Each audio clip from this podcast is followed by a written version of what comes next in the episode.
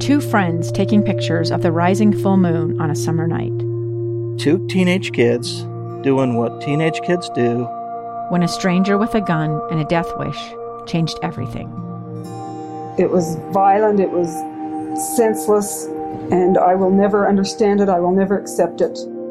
I'm Amy Donaldson, and unfortunately, we're all too familiar with stories about how violence shatters lives.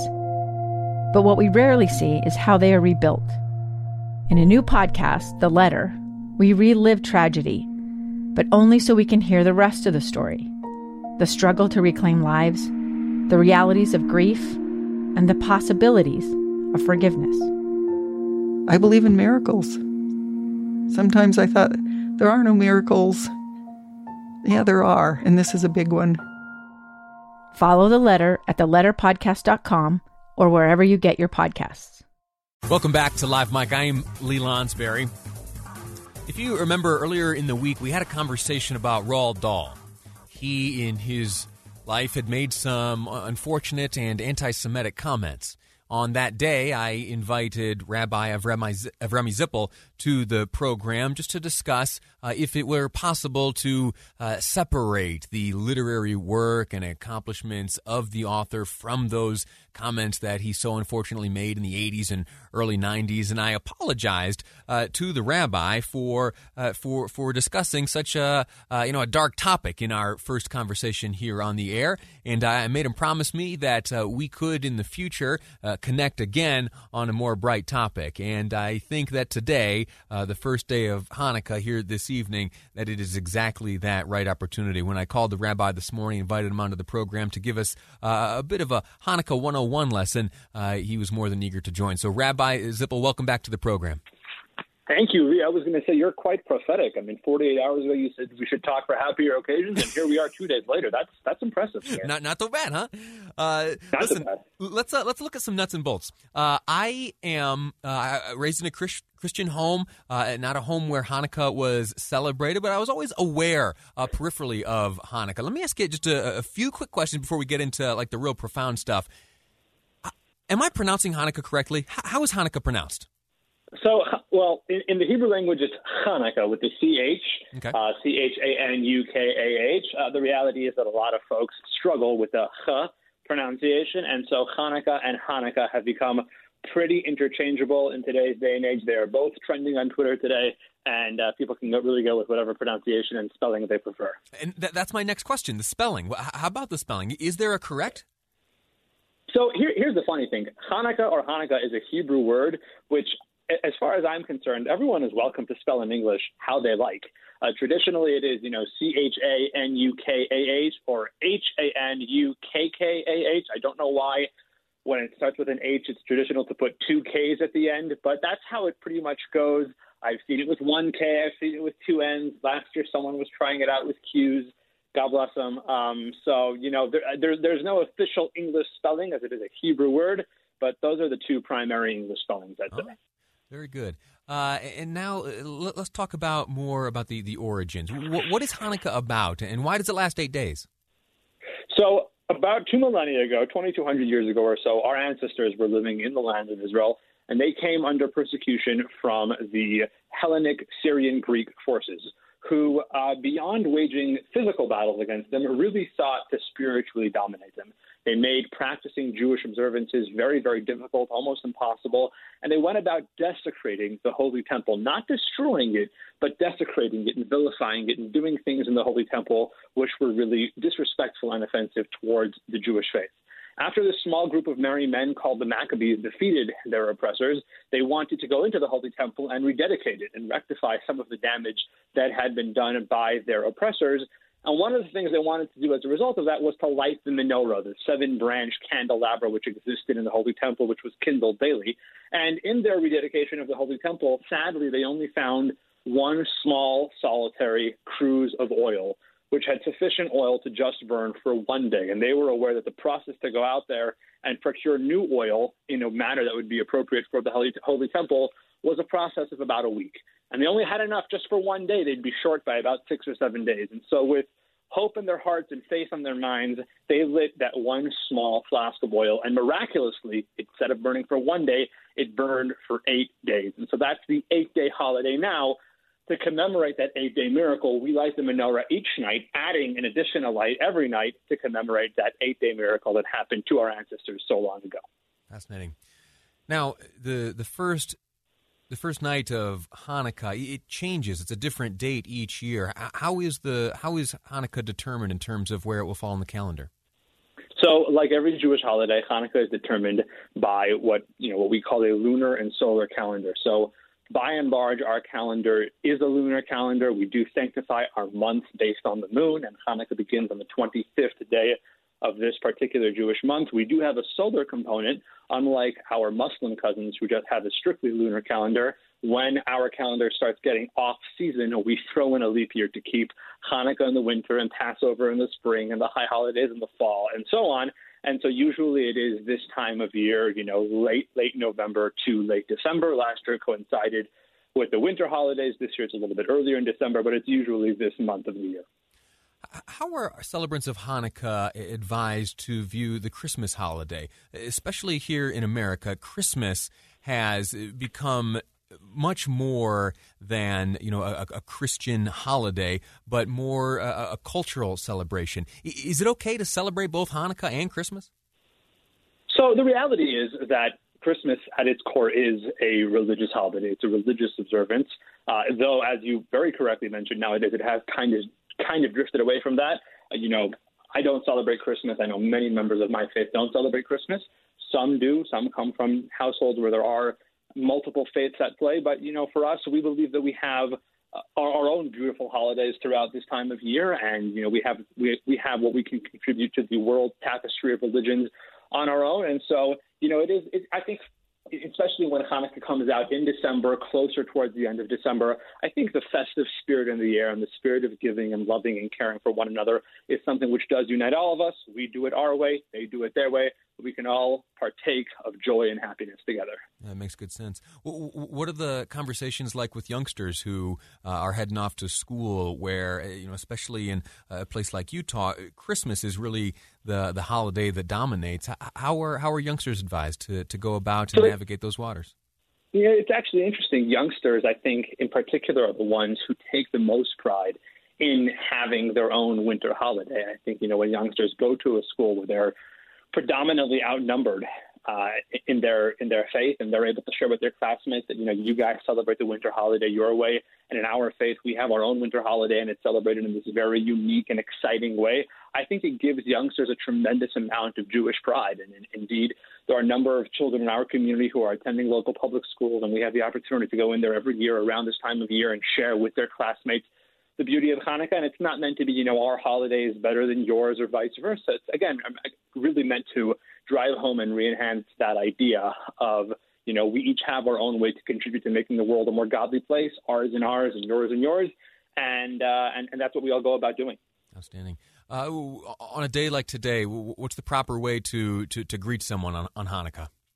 Happy Hanukkah. That's it. Simple as that. Pretty straightforward. What's on tap for this evening?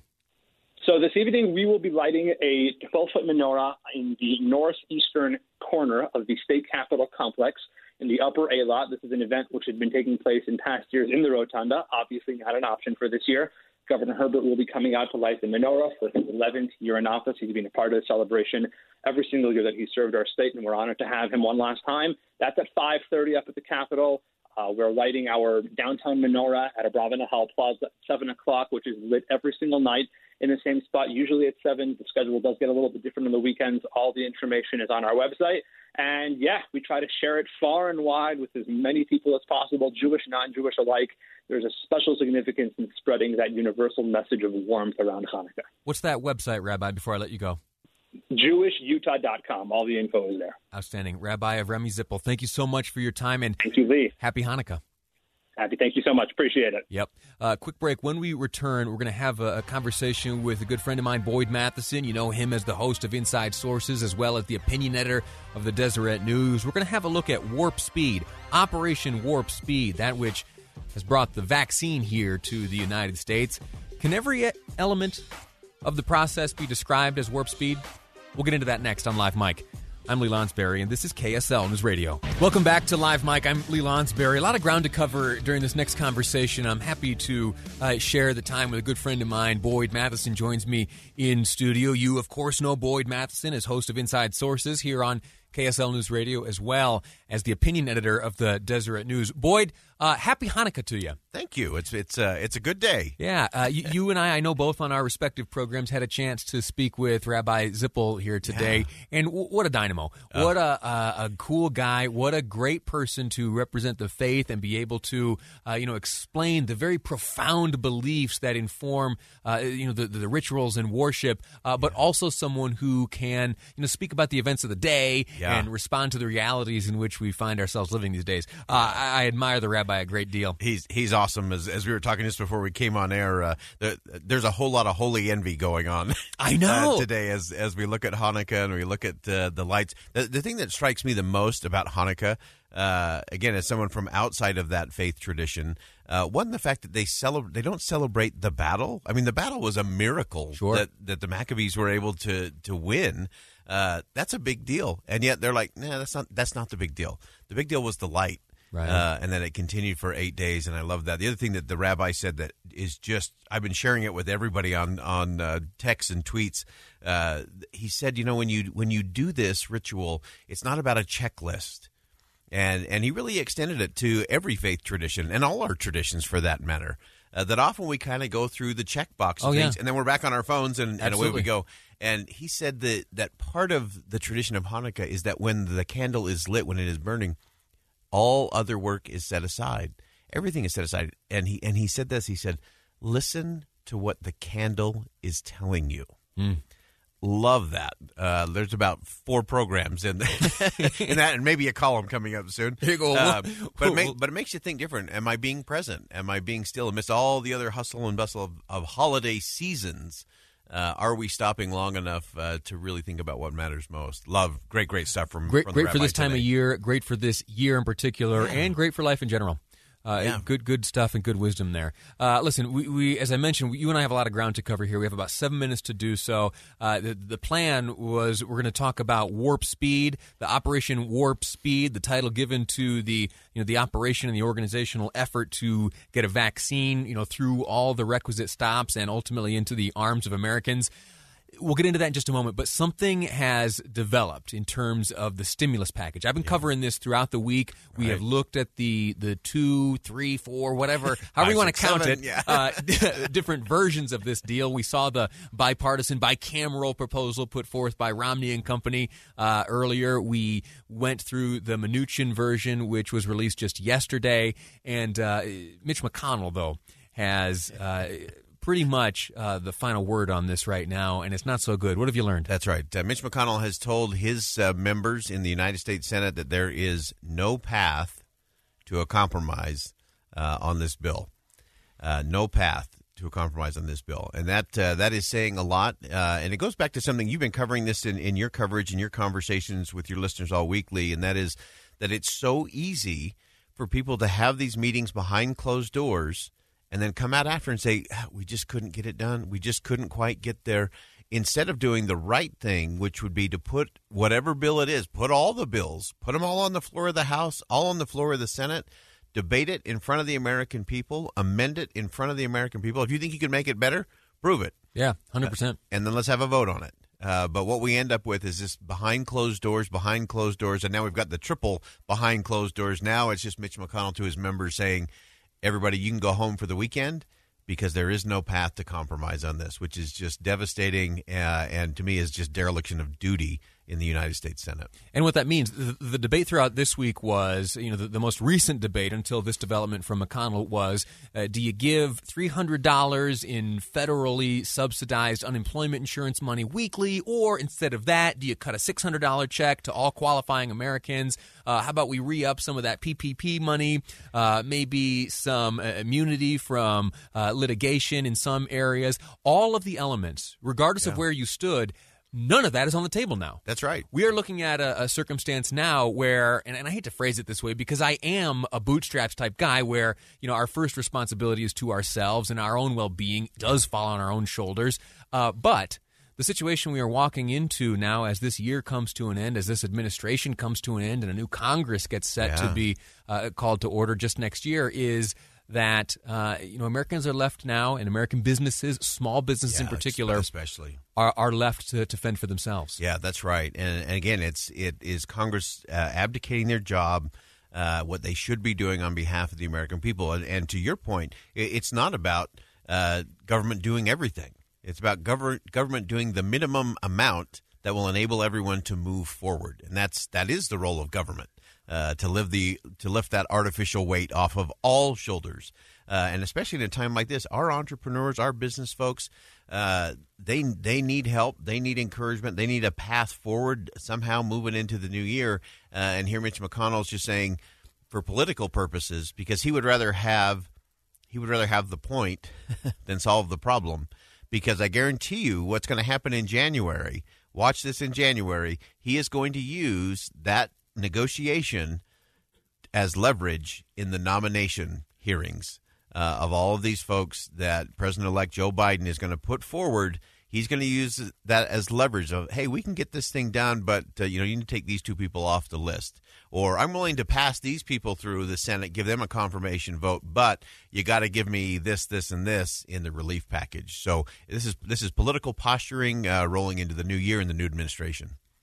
and the the the casualties are those who are right now experiencing great need. Yeah. I, you know, not to get too emotional about this, but uh, I've spent a half an hour of today's program talking with the Quarters for Christmas program, Yeah. the coordinator of that program here in this building. And uh, in front of me here, I have a stack of letters from young children, you know, who th- their hands are cold, Yeah. right? They don't have shoes and coats. Yeah. There, there's real need. Some of those children this year who are, are in trouble find themselves in that circumstance because mom and dad might own a small business and because so many of the employees are having to uh, quarantine or isolate they had to close their doors. When a small business has its door doors closed as you know as uh, everyone listening knows especially with those narrow narrow margins that are so common amongst small businesses some of the needs in the home of the owner don't go met some of the needs in the homes of those employees don't go met That's right. and those unanswered needs oftentimes translate into real physical discomfort. Yeah, no question. And and you think about it, so many of uh, so so many of those small business owners, those entrepreneurs. I mean, they're the great employers. They employ everyone, and I guarantee you, there are so many of those entrepreneurs and small business owners who today, who today gave checks to their employees and took their check and stuck it in a drawer Yeah. because that's what entrepreneurs and business owners do in this country.